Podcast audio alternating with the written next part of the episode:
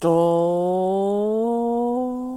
父ちゃんの資格応援ラジオ、の番外編、えー、です。うん。と、昨日ちょっとい途中で終わっちゃったんだけど、気づいたら時間になってたっていうやつでちょっと終わっちゃったんだけど、うん。喋りた、喋ってほしい。女性がね、うん。女性がじゃなくて、育児っていうのがどれだけ大変かっていうのは、うん。もう分かってます。はい。うん。うん。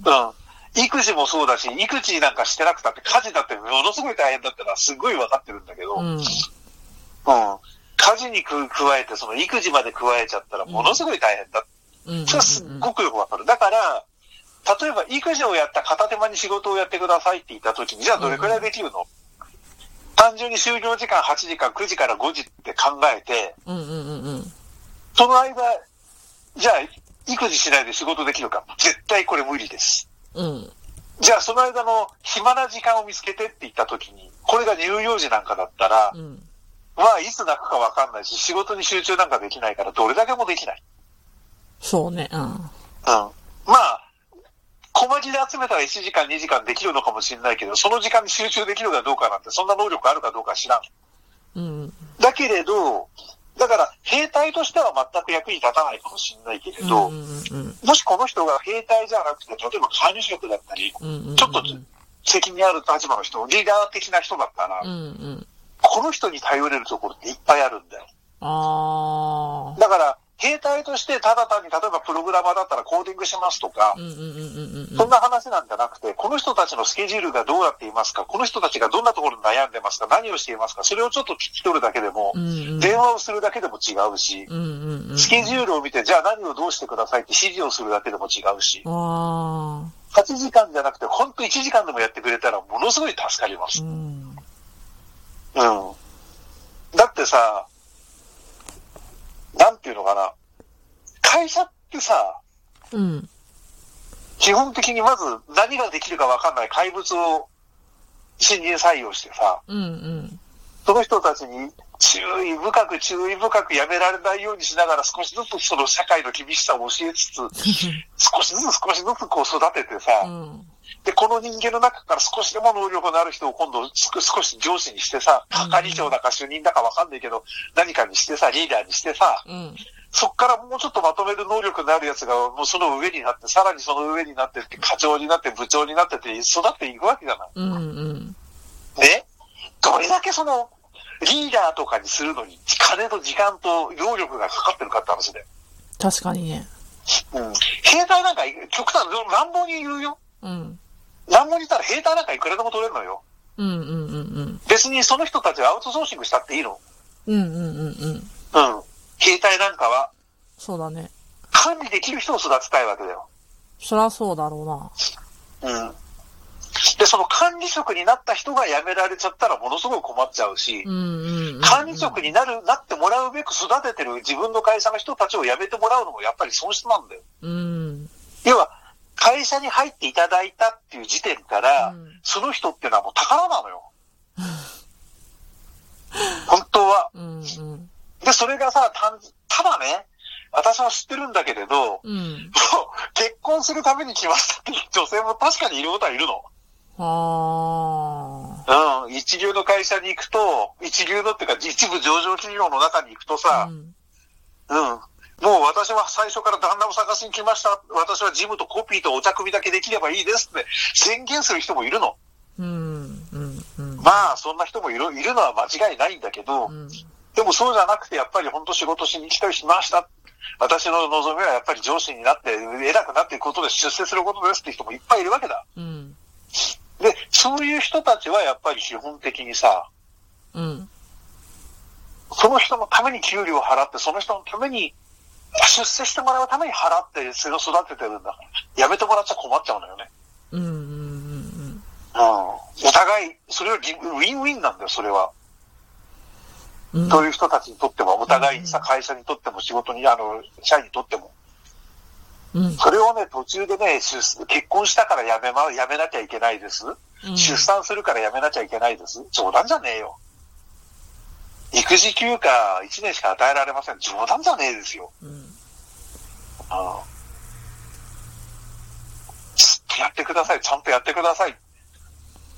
その間、仕事をできることはリモートでやれることはやってください。うん。うん。つなげばいいじゃないですか。だって育児休暇でさ、今、あの、まあ、一部上場とか、本当にその、福利厚生のいいところしかまだ採用してないんだろうけどさ、うん。育児休暇1年2年とか取って、その間給料が何割か保証されて、うん。うん。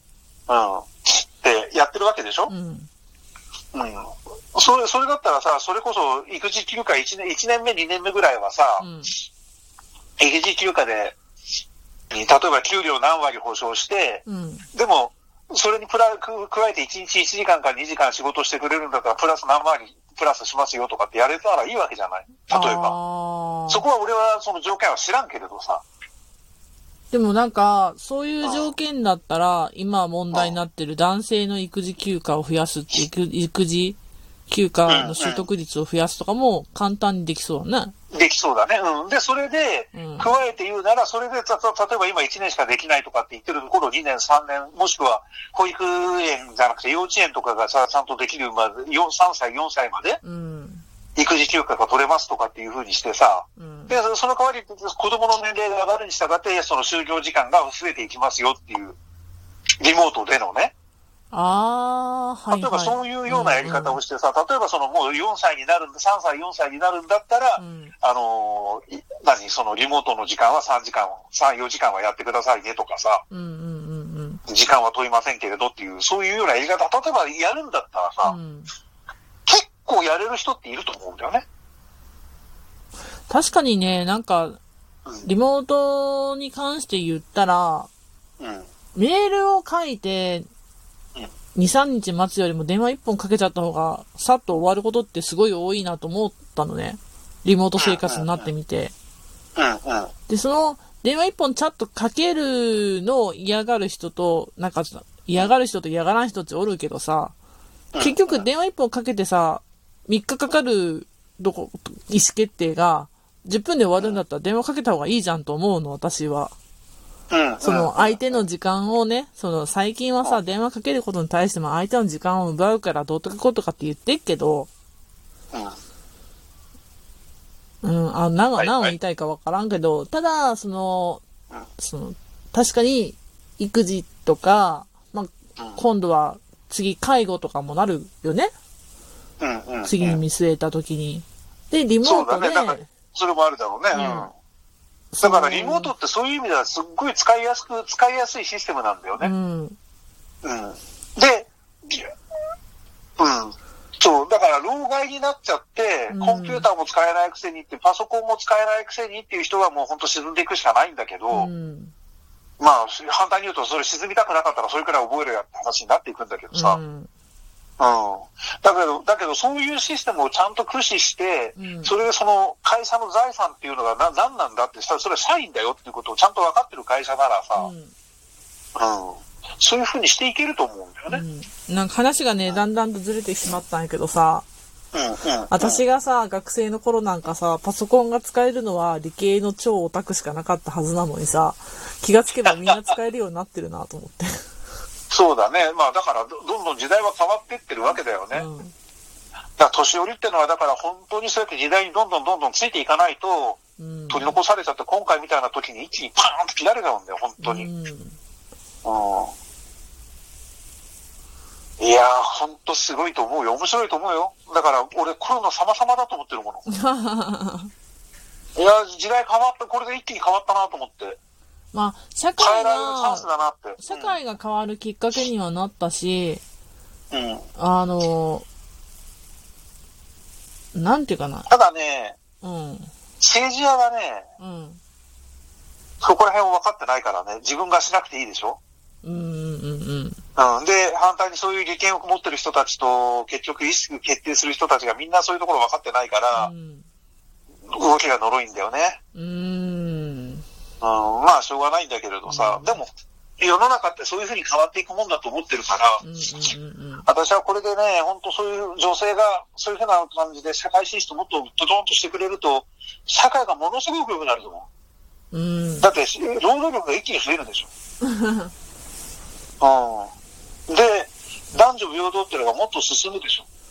まあ、進まざるを得ないよね。だって、うんあの、パソコンを介した労働って、うん。男女関係ないからね。ないからね。その、パソコン能力の差で、うん。うん。さ、うん、労働力の差になるんじゃないかと思うんだよな。